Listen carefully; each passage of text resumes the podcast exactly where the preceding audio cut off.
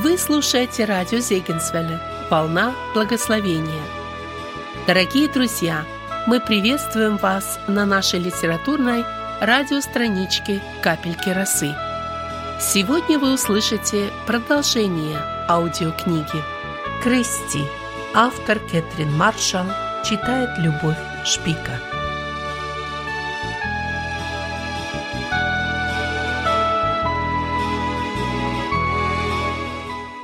480 мужчин и женщин, отправившихся на судне под названием «Кронштейн» из Шотландии к новой жизни в Америке. Теперь они могли сколько угодно носить клетчатую одежду, разговаривать на гельском наречии, зарабатывать себе на жизнь без опасения быть ограбленными и громко петь во время работы даже якобитские песни. В то утро они были вне себя от радости. Кроншнеп олицетворял для них свободу, свободу быть самими собой. Нейл Макней наблюдал за ними со слезами на глазах. Он не отправился в Америку с первой группой, потому что хотел переправить на Кроншнепе через океан как можно больше людей, а для этого ему надо было финансировать подготовительные работы для последующих рейсов. До Нейла дошли слухи, что его дедушка умер, не выдержав тягот пещерской жизни. И теперь место бабушки Джины у окон замка заняла его мама, которая изо дня в день всматривалась в пологие холмы и подернутые туманом долины, прислушиваясь к блению немногочисленных уцелевших овец и крикам морских птиц в надежде увидеть знакомую фигуру, шагающую через пустошь. Но недели складывались в месяцы, а отец Нейла все не появлялся. Они так и не узнали, как сложилась его судьба. Наконец Нейл передал свое поместье на попечение адвоката и поверенных. Они много лет вели дела Макнейлов, и он им полностью доверял. Нейл также позаботился о бабушке Джинни и о маме, которая отказалась покидать Шотландию, пока оставалась надежда на возвращение ее мужа. Оставив лишь средства, необходимые для обеспечения обитателей замка Кисимул, все доходы от аренды принадлежавшей ему недвижимости и торговых предприятий он использовал на переправку иммигрантов в Америку. Наконец, спустившись в плавание через океан, Нейл взял с собой несколько памяток о своем старинном замке. Наверное, ты видела их в хижине доктора Макнейла. Это комод из вишневого дерева, низкое кресло с резной спинкой, настольные часы в английском стиле, курительная трубка с выгравированной на серебре надписью на гельском наречии и еще несколько мелких вещей. На тот момент Нейл был холостяком, настолько поглощенным всевозможными заботами, что у него совершенно не оставалось времени на романтику. Но вот на борту Кроншнепа он познакомился с Флорой Ридл, в которую влюбился. Они поженились в Уэлмиктоне вскоре после того, как достигли берегов Северной Каролины. Всего Кроншнеп совершил четыре рейса. Благодаря Нейлу в Новый Свет из Шотландии перебрались почти две тысячи человек. Поначалу они расселились в зажиточных фермерских общинах вдоль побережья. Ночью шотландцы с их странной одеждой и речью, яростной уверенностью в своей правоте, суевериями и безрассудной прямотой казались местным жителям дикарями. Не прошло много времени, как изгнанники затасковали по горным пейзажам и захотели найти какое-то место, которое могли назвать своим навсегда. В итоге, в 1750 году Нейл повел их вброд через реки по узким, опасным тропам первозданных лесов, вглубь территории, которая тогда называлась округом Вашингтон штата Северная Каролина, а позже стала штатом Теннесси. Некоторые из старожилов Кова, таких как тетушка Поли Тик и бабушка Барклай, рассказывали мне, что при виде этих дымчато-голубых пиков, уходящих рваные облака, их предки заплакали. Это было так похоже на их родные вершины Бен Невис и Кулинс. Они опять видели долины, заполненные густым утренним туманом, напомнившим о шотландских болотах, и слышали музыку горных потоков, звонко журчащих по камням. Эти люди снова почувствовали себя дома. Они так и не забыли свои баллады, шотландские поверья и гельские суеверия. Их мужчины так и остались бойцами, вспыльчивыми и не склонными прощать. Они из поколения в поколение передавали любовь к своему народу, личную верность и упрямство, недоверие правительству и неприятие любого низкопоклонничества. Эти черты одновременно делают им честь и мешают им, принося иногда славу, а иногда проклятие. Мисс Элис закончила свой рассказ, и мы долго сидели в тишине, завороженно глядя на мерцающие угли в очаге. Наконец, поблагодарив ее, я выскользнула на улицу, желая поскорее остаться наедине со своими мыслями. Неудивительно, что доктор Магнейл сказал «Это мой народ, и я его люблю». Только позже я осознала, что мисс Элис, по сути, выразила эту же мысль. Слушая ее историю, можно было подумать, что она рассказывает о своем собственном народе. Как будто она каким-то образом настолько сблизилась с кланом Макнейлом, что начала относиться к нему как к своей семье. Глава 15. Многие горные школы работали только около 12 недель в год. Шесть летом после весенней посевной и еще шесть зимой после сбора урожая. Школе в Лоогепе удалось увеличить этот период до четырех месяцев. Хотя мы надеялись достичь еще большего, в планировании занятий нам по-прежнему приходилось учитывать посевную, в течение которой дети должны были помогать дома. Их родители в этом вопросе были непоколебимы. Горцы строго придерживались традиций, согласно которым бобы засевали исключительно на Страстную Пятницу, и никто не смог объяснить мне почему. Кукурузу, когда листья дубов достигают размеров уха белки, а поздние зерновые и капусту 4 июля. Поскольку одних выходных для посевной было недостаточно, мы объявили шестинедельные каникулы, начиная с 29 марта. Я восприняла эту передышку с радостью, потому что получила достаточно времени для посещения семей и занятий с Фейрлайт. Кроме того, услышав об этих уроках, желание научиться читать выразила еще и Опал Макхан. Обучая Фейрлайт и наблюдая за другими женщинами на швейном кружке, я невольно вспомнила о моих былых мечтах о Кове. Когда взрослые жаждут знаний, то как им можно в этом отказать? Я убедилась, что некоторые из этих горцев тянутся к прекрасному. Если Фейрлайт была согласна отдать под букет цветов свою единственную, выщербленную чашку, то значит, она действительно готова принести в свою жизнь немного красоты. Впрочем, если в будущем мы хотели проводить больше уроков чтения для взрослых и занятий по рукоделию, по крайней мере, мисс Элис пообещала сделать регулярным швейный кружок, то для реализации новых проектов нам понадобится еще один учитель или хотя бы помощник. Кроме того, из длинного списка, который я составила ранее, мы так и не получили всех вещей, необходимых для посещения детей миссии. На значительную финансовую поддержку со стороны доктора Ферранда рассчитывать не приходилось, поскольку он, кроме нашей, обеспечивал работу еще 16 миссий в штатах Кентукки, Теннесси, Северная Каролина и Арканзас. Где же мы могли найти новый источник финансирования? Мои мысли начали метаться от одной идеи к другой. Однажды вечером, примерно за неделю до каникул, я пыталась найти в Писании какую-нибудь интересную историю, чтобы прочитать ее на следующий день на библейском уроке. Натолкнувшись на книгу «Исфирь», я с головой окунулась в эту увлекательную драму, с которой познакомилась впервые. Власть восточного царя Артаксеркса была настолько абсолютной, что он хладнокровно приказал бы убить каждого, кто осмелится войти в его внутренние покои без приглашения. Если он простирал к смельчаку свой золотой скипетр, то тот мог объяснить его величеству причину, по которой решился на столь дерзкий шаг и остаться в живых. Но если царь был слишком увлечен своей трапезой или разговором, или ему в тот день просто было лень поднимать скипетр, то незваного посетителя схватили бы и повесили. Юная красавица Эсфирь, лишь недавно ставшая царицей, решила рискнуть и сыграть в эту опасную игру, напоминавшую русскую рулетку. Царь уже месяц не призывал ее к себе, а у нее было неотложное дело.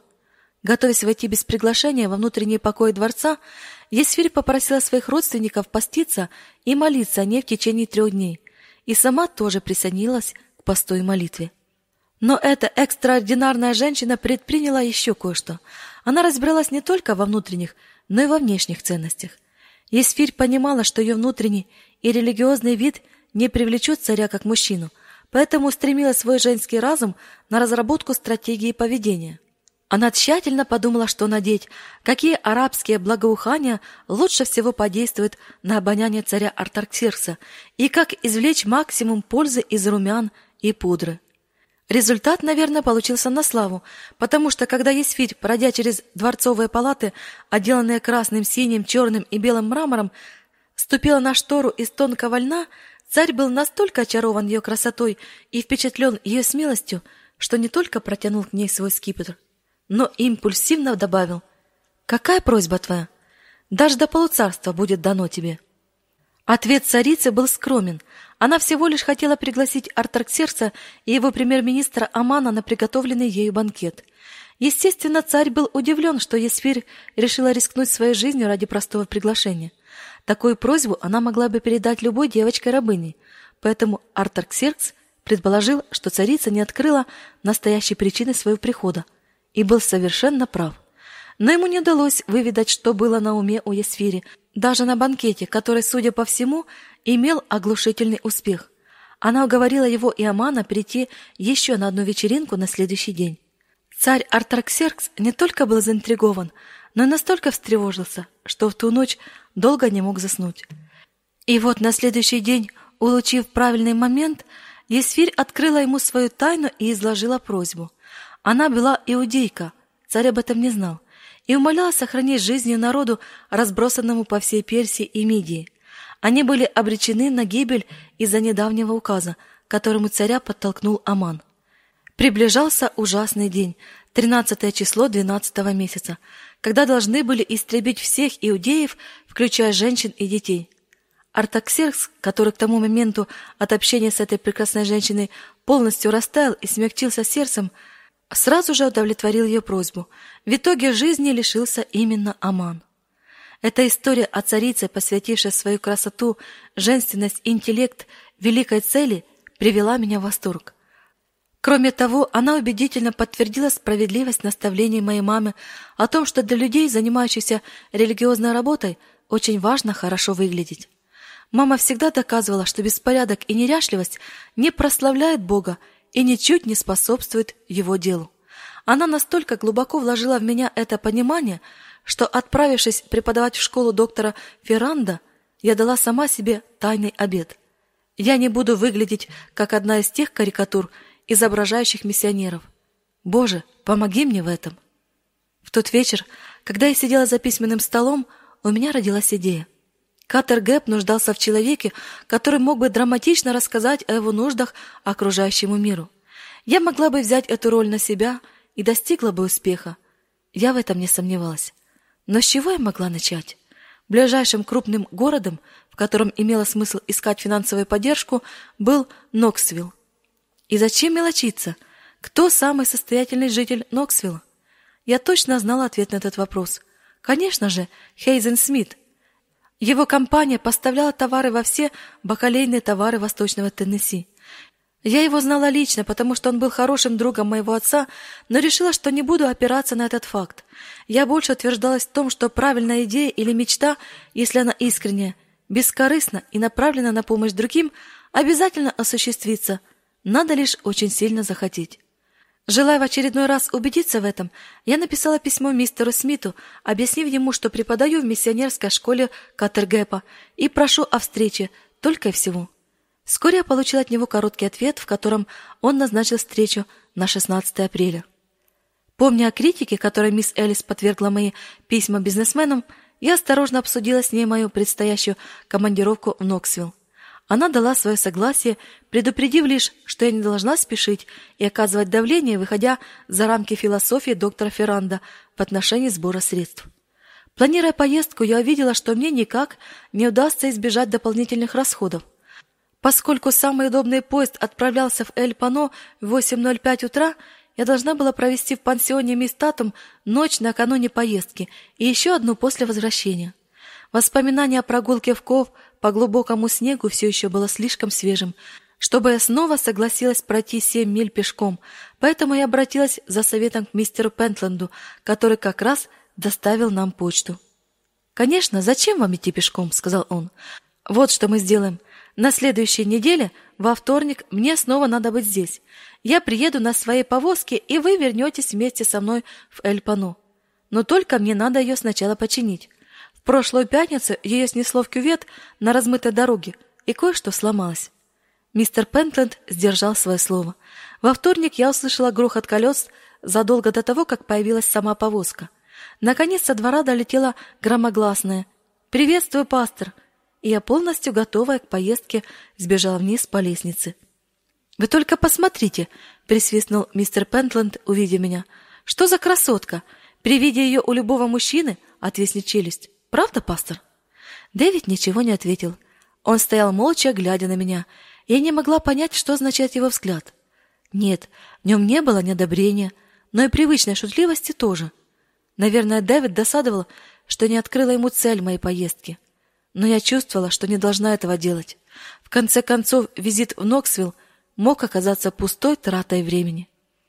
«Не думай, что мне нравится напускать на себя таинственность», — сказала я. «Просто это моя идея. Возможно, она глупая, но я хочу попробовать». «Я понимаю», — сдержанно ответил Дэвид. «У тебя родилась очередная идея о том, как усовершенствовать нашу миссию. Именно это меня и беспокоит». Он повернулся к мистеру Пентленду. «Присмотри за ней, Бен. Как только женщин начинают посещать идеи, все вокруг приходит в движение. Ох уж эти женщины, они вечно что-то выдумывают. Это точно. Немного смущенная, я направилась к повозке. Дэвид, поставив мой чемоданчик в багажник, помог мне забраться на сиденье к мистеру Пентленду и нерешительно остановился. Наверное, он остался недоволен нашим разговором. В глазах Дэвида снова заплясали озорные огоньки. Если что-то не заладится, можешь рассчитывать на полную поддержку миссии, но будь осторожна. Он взмахнул на прощание рукой, мистер Пентленд, щелкнув поводьями, тронул лошадей. И повозка покатила по дороге, раскачиваясь на ухабах. У нее не было рессор, и потому колеса скрипели жестко и подпрыгивали на камнях, отчего мы едва не взлетали в воздух. Какими бы болтами и гаками не была скреплена повозка, она могла не выдержать такой тряски и в любой момент развалиться. «Не дорога, а стиральная доска», — пробормотал мистер Пентленд, когда мы наскочили на особенно большую рытвину. На ней можно все кости растрясти. Чтобы здесь ездить, надо иметь железное терпение. Когда мы, наконец, добрались до более-менее ровного участка, мистер Пентленд отметил. — А вы держитесь молодцом. Могу я спросить, зачем вы едете в Носквилл? — Ну, — начала нерешительно, — есть один бизнесмен, с которым я хочу встретиться. Возможно, он окажет помощь нашей школе. — Что за помощь? Скорее всего, финансовую. Нам нужно много чего приобрести. Что ж, дело хорошее, успехов. Но почему в тайне от пастора? Что в этом такого? Просто он иногда подшучивает надо мной. Если вдруг мне не удастся получить то, зачем я еду, то чем меньше он будет знать, тем меньше мне придется краснеть. Получите, можете не сомневаться. Вы очень сообразительная и проворная девушка, и настырности вам не занимать. Лучше вас с этим делом никто не справится. Опасаясь за повозку, мистер Пентленд выбрал окольный маршрут, который шел вдоль русла реки. Справа от нас возвышался склон, и дорога то удалялась от него на открытое, залитое светом пространство, то приближалась вплотную к подошве горы, и тогда солнце исчезало, скрывшись за скалистым гребнем. Вдруг мы оказались в темном мрачном ущелье, от безжизненного вида которого у меня по спине побежали мурашки. Просто не верилось, что еще несколько мгновений назад нас окружал приятный весенний пейзаж. В моем воображении подобные зловещие места были связаны с теми воронами, о которых рассказывал мистер Пентленд в день нашего знакомства. Я представляла их себе монстрами с хищными клювами и огромными крыльями с перьями настолько черными, что они казались переливисто-пурпурными. Птицы странными тенями падали с неба на слабых и больших существ, находя особое удовольствие в том, чтобы выклевывать глаза детенышам. Я тут же сказала сама себе, что позволять сумраку гор навевать на себя подобные мысли – это глупо, и, разумеется, не проронила о них ни слова. Чтобы переключиться на что-то более приятное, подумала о том, как чудесно будет снова встретиться с миссис Татум и сколько интересного меня ожидает в большом городе. С этого места окружающий полумрак меня уже не тревожил. Садя с поезда в Ноксвилле, я подошла к ближайшему перекрестку и остановилась, обескураженная интенсивностью движения. Мимо меня мелькали трамваи, конные экипажи и автомобили. Люди двигались настолько быстро, что казалось, они все куда-то опаздывают. Каждый был одет по последней моде. Мужчины щеголяли в черных костюмах-тройках, приветственно приподнимая шляпы встречным дамам. У некоторых из них были сверкающие туфли и гамаши, а в руках трости. Женщины сновали по тротуарам, горделиво держа головы с изысканными прическами. Почти все они были в перчатках и красивых шляпах с богатой отделкой. Опустив взгляд на свой черный чертяной костюм, я попыталась разгладить ладонями складки на юбке. Это была самая лучшая из той одежды, которую я взяла с собой в Ков. Тем не менее, костюм, хотя и был пошит качественно и из хорошего материала, рядом с окружающей меня пышностью выглядел очень скромно. Ситуация не спасала даже моя блузка с кружевным жабо. Я чувствовала себя деревенской девушкой, старомодной и отсталой, которой каким-то образом надо было снова зашагать в ногу с цивилизацией. Сев на трамвай, я попросила кондуктора сказать мне, когда начнется деловая часть города. Садя на указанной им остановке, я немного прошлась пешком, пока не нашла парикмахерскую. Там мои длинные волосы тщательно расчесали и уложили на затылке изысканной восьмеркой. Выйдя из парикмахерской, я не переставала удивляться, насколько цивилизация помогает женщине воспрянуть духом. Теперь мне оставалось лишь дополнить мой костюм какой-нибудь эффектной шляпкой — Поэтому я отправилась на поиски магазина головных уборов. В первом из них ничего подходящего не оказалось, но во втором я нашла красивую черную шляпку с плюмажом из страусовых перьев и полями, отделенными белым бархатом. С такой модной вещью на голове я могла смело расправить плечи и не просто войти, а степенно вплыть в кабинет мистера Хейзена Смита. Эта шляпка безупречно гармонировала с моим черным костюмом и новой прической. Но взглянув на ценник, я была ошарашена. Двадцать пять долларов! Моя месячная зарплата. Я вспомнил, как доктор Ферранд говорил, что даже один доллар может оказать огромную помощь миссионерской работе. На какое-то мгновение меня одолели настолько сильные сомнения, что мой план под кодовым названием «Царица Есфирь» был на грани полного провала. Но затем меня посетила другая мысль о духовном законе, согласно которому для того, чтобы что-то получить, надо что-то отдать. Бизнесмены, подобные моему отцу, часто говорили об этом же. Для того, чтобы заработать деньги, их прежде нужно вложить. Бизнесмены тоже называют это законом. К тому же я придерживалась того мнения, что драма должна быть разыграна безупречно, и на нее не следует скупиться, иногда за нее лучше вообще не браться. Поэтому я импульсивно сказала продавщице «беру» и вышла на улицу в новой шляпке. Как только она оказалась на моей голове, у меня же не было проблем с тем, чтобы почувствовать себя царицей. Эта шляпка словно обладала какой-то таинственной силой. Первое испытание она прошла, когда я вошла в здание компании Смита и направилась к офису. Секретарша спросила меня о цели визита, и вскоре какой-то юноша с целлулоидным воротничком и прищеватой шеей повел меня через просторную комнату, в которой работало множество стенографисток. Шагая по длинному проходу между двумя рядами столов, я думала о Есфире и ее твердой походке по мощенному мрамором полу дворцовых палат. Она, наверное, пережила такой же момент, когда царь на золотом троне казался ей настолько далеким, как будто она смотрела на него в перевернутый телескоп. Но тут мои мысли резко вернулись к действительности — Стенографистки, мимо которых мы проходили, одна за другой поднимали головы, отрывая взгляд от бумаг, а их пальцы прекращали стучать по клавиатуре. Смена атмосферы была настолько заметна, что шея юноши над целлулоидным воротничком покраснела от смущения. Но я совершенно не разделяла замешательства моего сопровождающего. Женский инстинкт подсказывал мне, что за этими взглядами скрывается восхищение. Я вошла в большой кабинет, пол которого был устлан ковром. За огромным рабочим столом сидел крупный мужчина с сидящими висками, который при виде меня встал и присвистнул. «Вы миссионерка? Поверить не могу. Сюда, пожалуйста, присаживайтесь». Он выдвинул на меня мягкий стул с красной кожаной обивкой, и я снова поймал на себе его изумленный взгляд. Когда мистер Смит вернулся на свое место за столом, его добрые глаза за стеклами очков в позолоченной оправе продолжали изучать меня. И почему никто раньше не додумался отправлять на миссионерскую работу девушек, подобных вам? Я поблагодарила мистера Смита изо всех сил, стараясь не выказывать смущения, вызванного его искренним восторгом. Всегда приятно, когда мужчины проявляют к тебе подобный интерес. Итак, мой внешний вид уже сыграл свою роль, и теперь наступил решающий момент.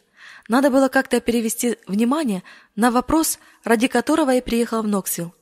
Моя часть заключалась в том, чтобы забыть о себе и сосредоточиться на истории, которую я собиралась рассказать. Планирование речи заняло у меня несколько дней. Я продумала, что скажу мистеру Смиту тщательностью адвоката, составляющего свое обращение к суду, или писателя, изображающего сюжет романа. Проблема заключалась в том, чтобы объяснить ситуацию в Кове кратко занятому человеку, не имеющему представления о том, как выглядит жизнь горцев. Я поставила перед собой две цели – заинтересовать мистера Смита и предоставить ему факты и детали, необходимые для любого бизнесмена. Размышляя об этом, я поняла, что большинство благонамеренных просителей открывают только одну сторону – нужду.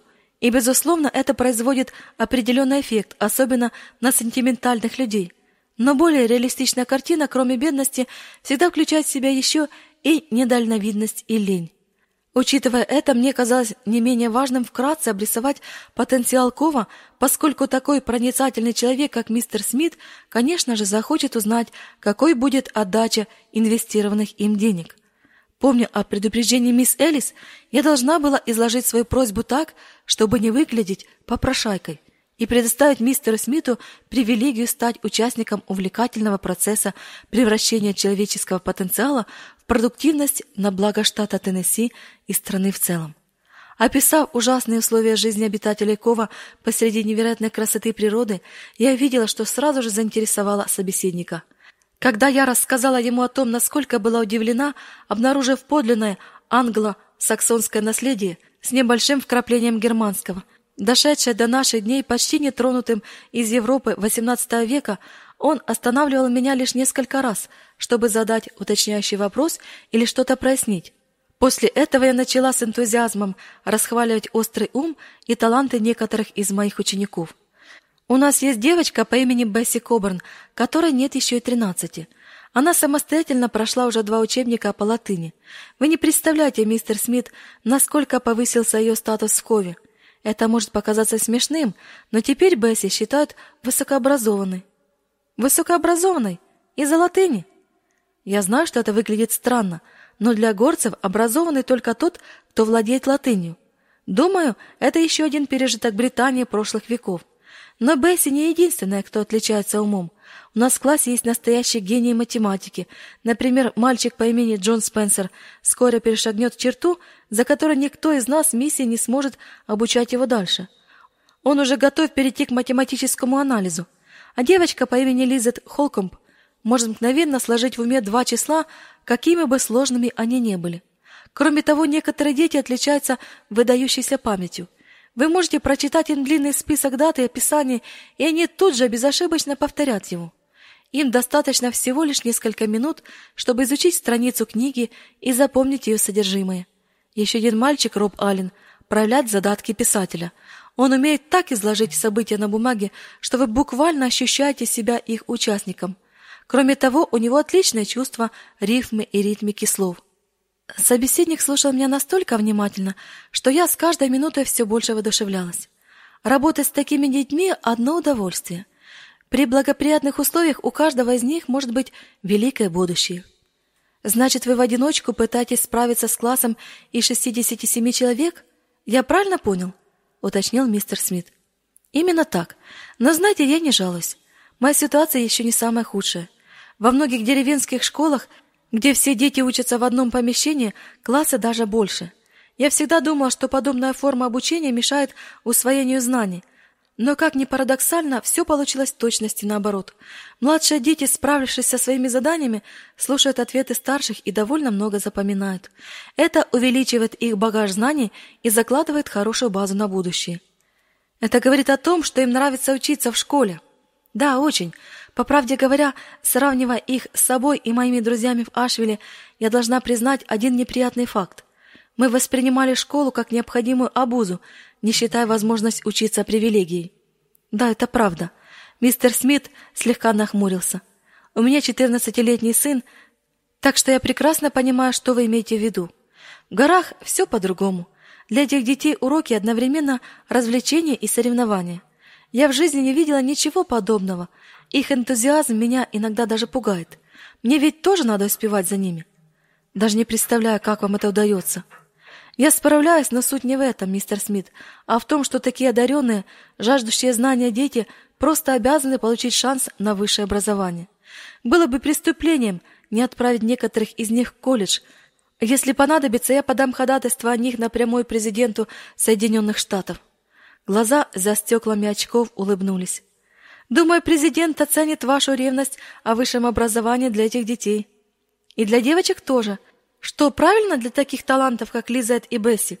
Достаточно ли для них просто растить детей, жарить кукурузные лепешки и сбивать масло? Вы феминистка, мисс Халстон. В голосе мистера Смита звучали шутливые нотки, но я вспомнила, что этот вопрос задал мне Дэвид, и потому ответила серьезно. Нет, не думаю. Феминизм не для меня, потому что радикальные феминистки находятся в постоянной опасности прожить несчастную жизнь, которая не принесет им чувства удовлетворения. Глаза мистера Смита округлились от изумления, и мне показалось, что он снова едва не присвистнул, как в тот момент, когда я вошла в его кабинет. Согласитесь, что до последнего времени вы, мужчины, были склонны умолять острый ум и относиться к нему пренебрежительно только потому, что он находится в женском теле, добавила я уже более робко. На лице передо мной отразились противоречивые чувства. Мне показалось, что, услышав последнюю высказанную мной мысль, мистер Смит изо всех сил старался оставаться серьезным, но у него это плохо получилось.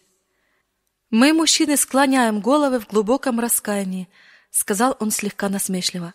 Я мог бы сказать еще кое-что, но лучше промолчу. Мистер Смит задумчиво посмотрел в окно, легонько постукивая карандашом по подлокотнику своего кресла. Пока он размышлял, я молчал. Удивительно, но эта пауза в разговоре не вызывала у меня чувства неловкости. Менее чем за час я открыл этому человеку разум и сердце до такой степени, что он мне уже оказался старым другом. Мистер Смит снова повернулся ко мне так же внезапно, как умолк. Знаете, вы очень необычная девушка. Скажите, вы раньше уже просили кого-нибудь финансово поддержать вашу школу? Нет, вы первый. Но почему? Почему именно я? Мгновение нерешительно помолчав, я ответила: Вы бизнесмен, и потому наверняка оцените искренность. Что ж, буду искренней. Я всю мою жизнь провела в церкви, но для меня это никогда не имело особого значения. Просто привычка. Но недавно я сделала одно потрясающее открытие. Оказывается, христианин ни в коем случае не должен довольствоваться посредственностью. Он должен достигать звезд, Разве нет? Он же не живет сам по себе. Ему теперь помогает сам Бог. Так вот, обучение детей требует денег. Много денег. А у кого есть деньги? Кто самый успешный бизнесмен в Восточном Теннесси? Мистер Хейзен Смит, конечно же. Мне сказано достигать звезд. Вот я и отправилась к вам. Мистер Смит, закинув голову, весело рассмеялся. Это был почти хохот. По крайней мере, вы действительно честны, и это радует, несмотря на легкий материализм ваших мотивов. Значит, мне отводится роль старого толстосума, да? Слово материализм напомнил мне о философии доктора Ферранда в отношении пожертвований. Неужели я снова переусердствовала? Мои мотивы не настолько материалистичны, как вам кажется, мистер Смит. Затараторила я, чувствуя, как мое лицо заливает краска. Поверьте, нам не нужны деньги от тех, кто не уверен, что должен их пожертвовать. Не доллара. Наверное, у вас есть какой-то фонд на благотворительность. Если ваше сердце подсказывает вам, что жертвовать именно на нашу миссию не следует, то я приму ваш отказ с уважением и полным пониманием. Это действительно так. Не сомневаюсь, сказал мистер Смит, задумчиво глядя на меня. Что ж, настала моя очередь дать вам ответ.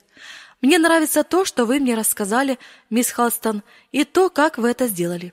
Я польщен, что вы обратились в первую очередь ко мне, хотя и считаете меня старым толстосумом. В его голосе опять зазвучали шутливые нотки. Я помогу вашей миссии и сделаю это с радостью. Таково мое решение, и притом, заметьте, без малейшего давления с вашей стороны. Но я поступил бы эгоистично, не предоставив вам возможность рассказать вашу удивительную историю не только мне, но и более широкой общественности. Если мне удастся организовать вам встречу с университетским клубом, вы согласны приехать в Ноксвилл еще раз? Возможно, я даже смогу договориться о вашем выступлении в церкви. Такого поворота событий я совсем не ожидала. Мистер Смит, я никогда не говорила перед большой аудиторией, и тем более на такую тему. Об этом не переживайте. Просто будьте сами собой, и у вас все получится. Вы попросили меня о подолжении, А теперь я вас прошу, что скажете?» Импульсивно поднявшись на ноги, я протянула руку для рукопожатия. «Если вы считаете, что я способна выступить с таким обращением, то я постараюсь». Проводив меня до порога, мистер Смит остановился, взявшись за ручку двери. «Все-таки я скажу это. Хочу, чтобы вы до конца понимали мою позицию. После моей первой реакции на вас вы могли бы со мной слегка пофлиртовать. Многие девушки именно так и поступили бы, но вы нет. Думаю, где-то в будущем у меня еще появится возможность извлечь пользу из общения с вами. Постараюсь ее не упустить. Итак, теперь вы знаете мое отношение к вам, и хочу, чтобы вы кое-что запомнили. Если наступит тот мрачный день, когда работа учителя покажется вам неблагодарным занятием, то знайте, что в мире есть мужчина, который считает ваши глаза самыми красивыми из всех, которые Бог когда-либо помещал на женском лице. Глава 16. По возвращении из Ноксвилла я обнаружила в миссии письмо от родителей, в котором они уговаривали меня воспользоваться приближающимися каникулами, чтобы погостить дома. По их мнению, я полностью заслужила небольшой отдых от миссионерской работы. Мама пообещала, что устроит мою честь бал в новой гостинице Беттер Парк, а затем последуют торжественные приемы и званые обеды у нас дома и походы по магазинам одежды. Чтобы привлечь меня, она даже упомянула о двух недавно переехавших в Ашвилл семьях с привлекательными сыновьями моего возраста. Мне пришлось ломать себе голову, чтобы придумать какую-нибудь вескую причину остаться, не обидев родителей. Я догадывалась, что им будет неприятно знать правду, Моя новая жизнь уже нравилась мне настолько, что я не хотела расставаться с ней даже ради визита домой. Конечно же, по сравнению со светским водоворотом Ашвилла, возможности для отдыха в Катергейпе были ограниченными, но мы придумывали множество способов развлечься. Например, вечерами после ужина мы часто не могли противостать манящему блеску новенького рояля в гостиной. В отличие от меня, не уделявшей в свое время урокам музыки должного внимания, мисс Ида была неплохой пианисткой и уверенно играла с листа. Дэвид привез с собой в горы гавайскую гитару, которую доставал по малейшему поводу ко всеобщей радости детей и молодежи. Они хорошо знали, что такое скрипка, цимбалы и баджу, но гитара и фортепиано были для них совершенно незнакомыми инструментами, приводившими их в полный восторг – к моменту моего появления в Кове Дэвид уже успел приобрести репутацию человека, идущего за песней. Со своим чувством ритма, сильным баритоном и пальцами, проворно бегающими по грифу гитары, он быстро проложил путь в сердца горцев, для которых музыка была универсальным языком. Иногда мне даже казалось, что они поют больше, чем говорят. У них были баллады и частушки на все случаи жизни. Горцы пели, работая дома и охотясь, пропалывая кукурузу и загоняя коров с падбища, сбивая масло и баюкая младенцев. Даже если им на ум не приходила подходящая песня, они начинали на ходу сочинять новую. Я заметила, что Дэвид, отправляясь к кому-нибудь с визитом, все чаще берет с собой гитару на всякий случай. Он рассказывал, что стоило ему достать ее, как барьеры в общении сразу же падали. Маленькие дети забирались к нему на колени, робко прося сыграть какую-нибудь веселую песенку. Взрослые же заказывали свои любимые церковные гимны. Сгущается ночь, Иисус наш друг чудесный, такой, как есть, дивная любовь. К пению присоединилась вся семья.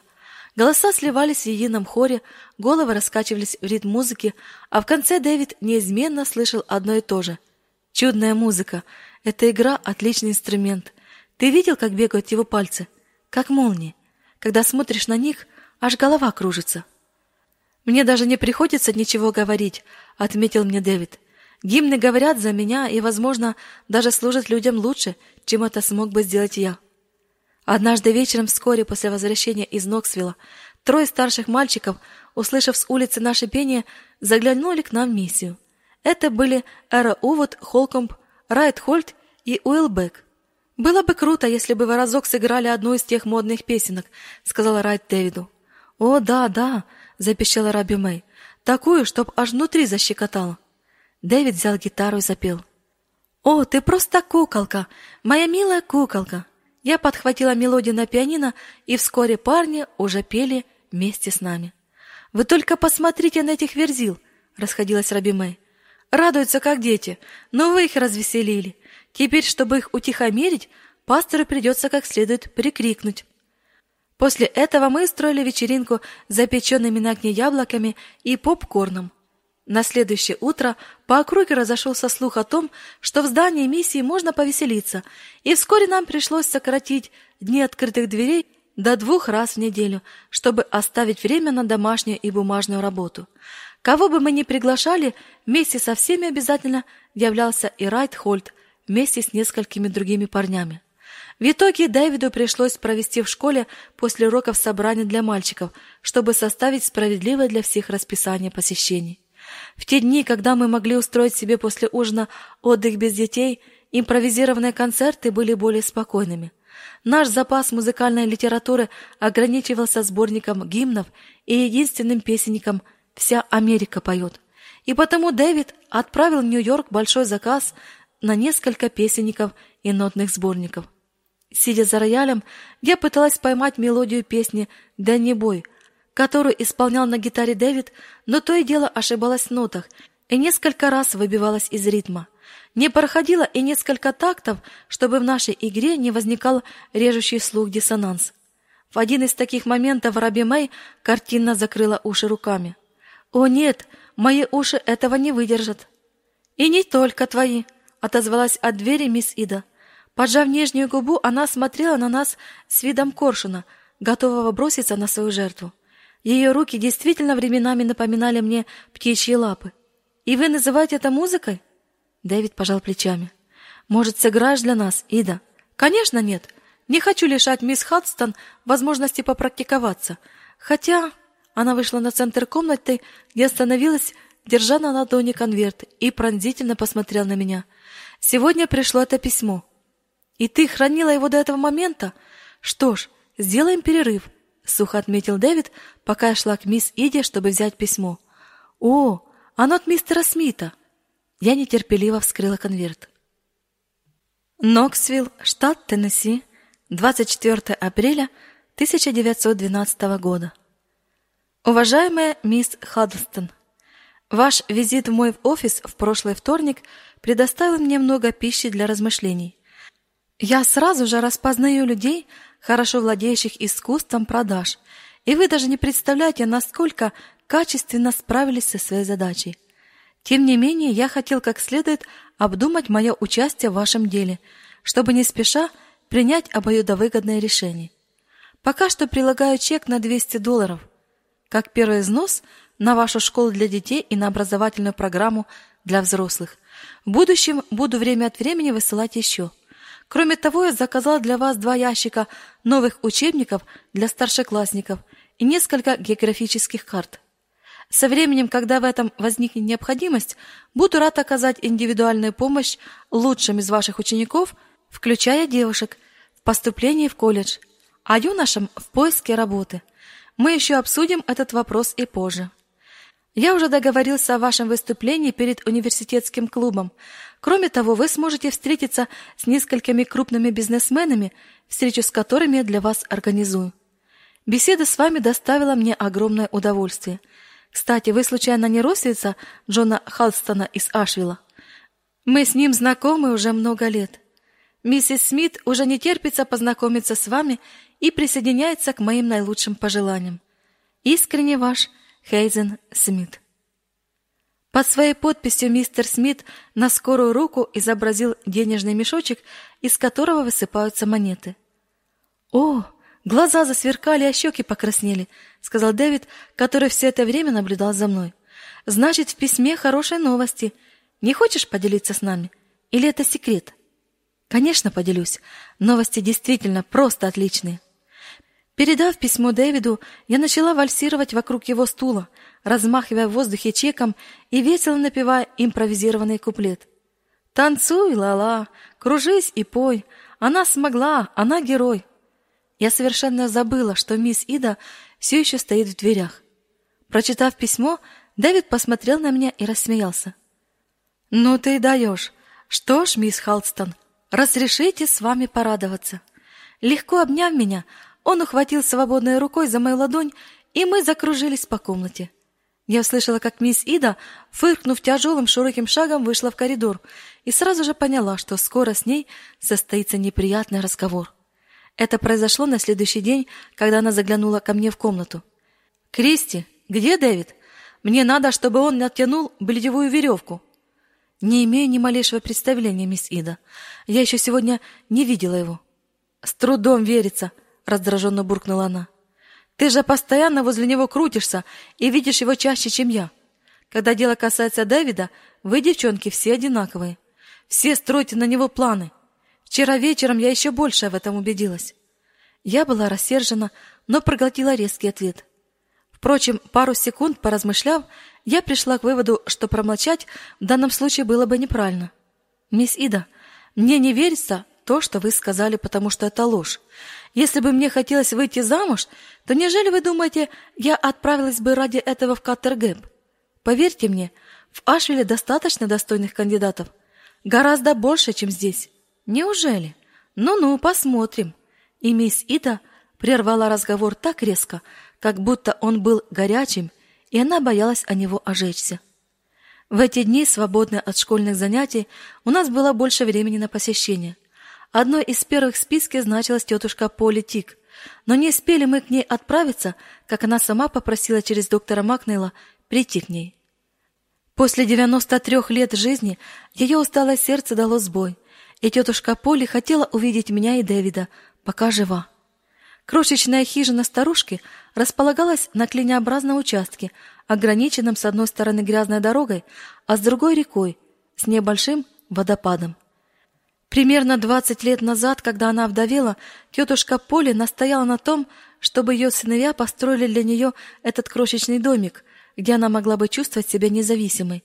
А большую усадьбу, в которой вместе со своим мужем Фрименом вырастила 18 детей, оставила самому старшему сыну Дейлу и его семье. Стук Дэвида в дверь был встречен сердечным. «Входите, как поживаете? Проходите, присаживайтесь». Почти всю комнату занимала старая кровать из вишневого дерева с точенными ножками и стойками спинки, но тетушка Поля сидела в кресле, как королева на троне.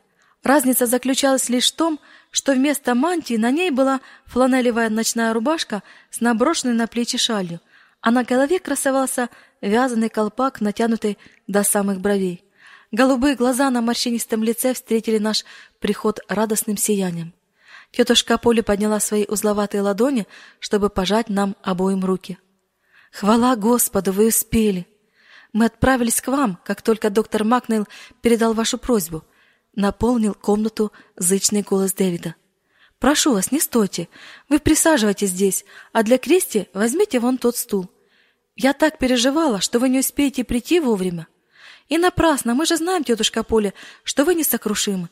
Доктор Макнелл рассказывал, сколько раз вы уже обманывали врачей. Но не теперь. Пришло мое время. Я же не могу вечно топтать эту землю. Чувствую, что пора прощаться, потому я и позвала тебя, пастор. Мне надо с тобой поговорить, чтобы обрести покой в сердце. Тетушка Поля устремила свои сверкающие глаза на меня. А тебя, Кристи, я попросила прийти, потому что мне ужасно захотелось еще раз увидеть твое милое юное лицо и эту белую шею, на которой ты так гордо держишь свою голову. Для нас, стариков, удовольствие смотреть на красивую, активную молодежь. Не успела ничего ответить, как Дэвид запротестовал. «Да перестаньте вы, тетушка Поля, вы не умрете!» «Сынок, в том, что ты будешь заговаривать мне зубы, нет никакой пользы. Я очень стара и знаю, что умираю, так что не обманывай ни меня, ни себя. Ты здесь не для этого. Прочитай мне лучше из Библии что-нибудь, что еще раз напомнит мне о грядущей жизни. Возьми. Тетушка Поли указала на большую потертую Библию, лежащую на столе.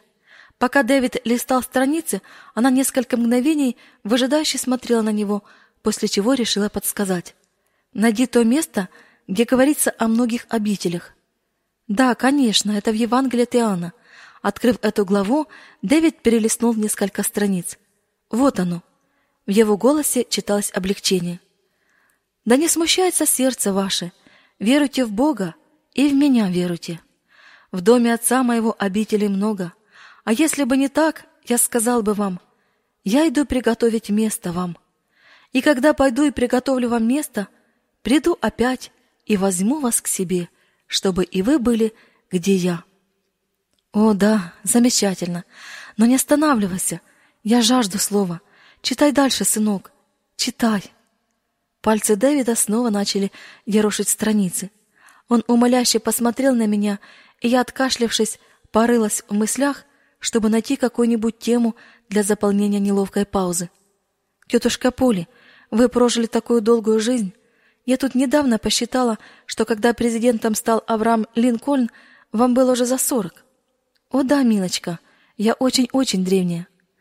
Явно не настроенная на праздные разговоры, тетушка Поли снова ожидающе повернулась к Дэвиду.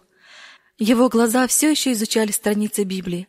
Морщинистое лицо старушки расплылось в доброй улыбке. «Я смотрю, пастор, ты знаешь эту книгу не так уж и хорошо, да?»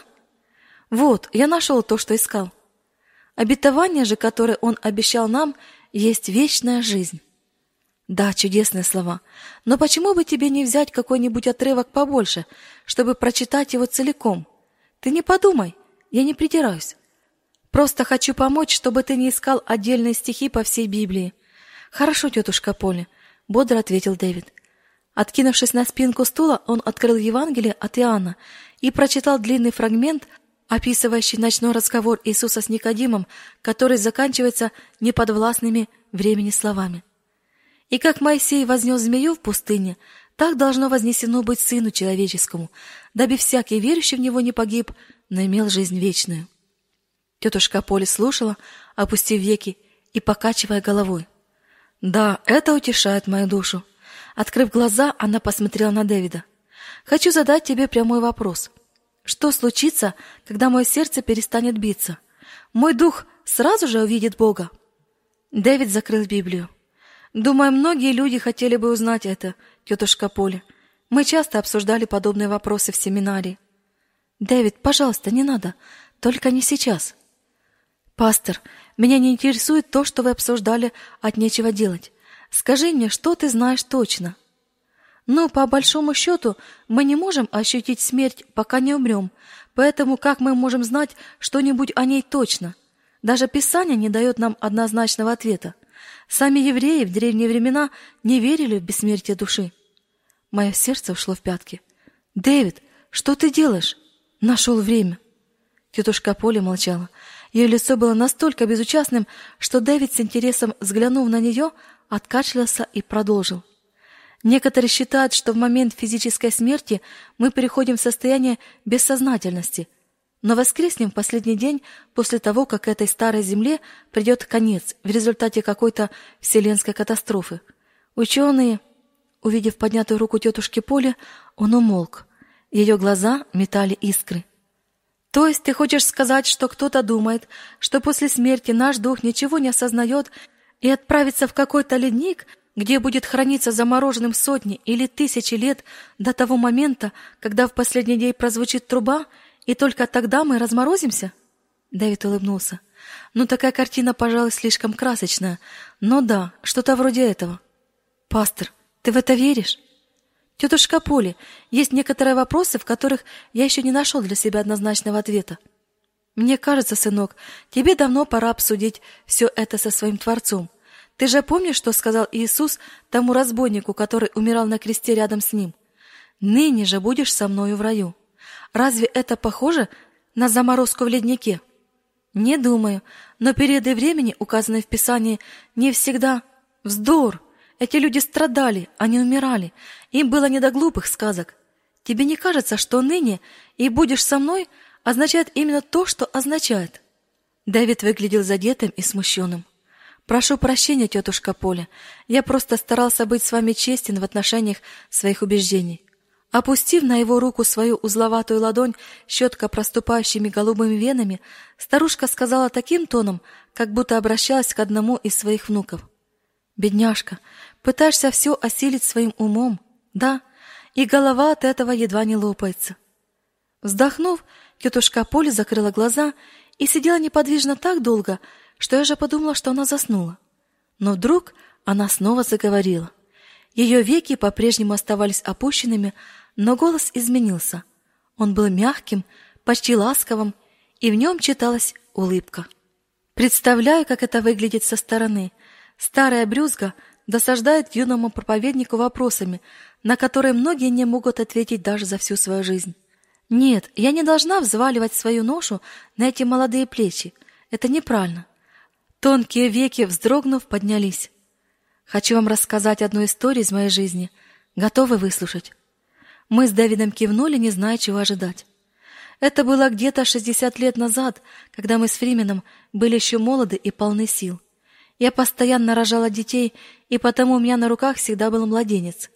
Мы жили тогда в доме, в котором теперь живет Дейл, и владели большим участком земли. По мере того, как семья росла, Фримену приходилось достраивать новые комнаты к нашей хижине. Это хороший дом. Он стоит в тени большого ореха, а крыльцо заплетено жимолостью. Его огибает ручей, сразу за которым начинаются склоны, поросшие вечно зелеными деревьями. В этом месте всегда чувствуешь себя уютно и хорошо. Работе никогда не было конца. Я следила за садом и выращивала курей, доила коров и взбивала масло, пекла хлеб и готовила, чтобы прокормить кучу голодных ртов, таскала воду из ручья, и при этом еще надо было постоянно присматривать за малышами. Я вставала задолго до рассвета и ложилась позднее всех, включая Фримена, доделывая последнюю работу при свете очага. В конце концов мое сердце не выдержало. У меня начались приступы. Сердце временами билось так сильно, что казалось, вот-вот выскочит из груди. Я отправилась к ближайшему доктору, и он прописал мне постельный режим и сказал, что я должна отдохнуть, иначе мне грозит смерть. Представьте такое услышать. Но как я могла отдохнуть? Это было просто невозможно в доме полном малышни. Поэтому, когда у меня начинался приступ, и мне становилось совсем плохо, я выходила на улицу и ложилась прямо на траву под орехом. Я лежала неподвижно, впитывая в себя силу земли, пока приступ не заканчивался, а потом снова возвращалась к своей работе. Чтобы доктор там не говорил, я не умерла, но он не знал, что мое сердце отягченно болезнью похуже. Оно голодало. В Кове тогда не было церкви, а мисс Хендерсон приехала только спустя много лет. Время от времени через наши места проезжали проповедники, но не так часто, чтобы нам от этого была какая-то польза. Эта жажда жгла и ныла внутри меня, взывая о чем-то, чего я и сама не могла понять. И вот однажды со мной кое-что произошло. Я помню это так четко, как будто это было всего лишь неделю назад.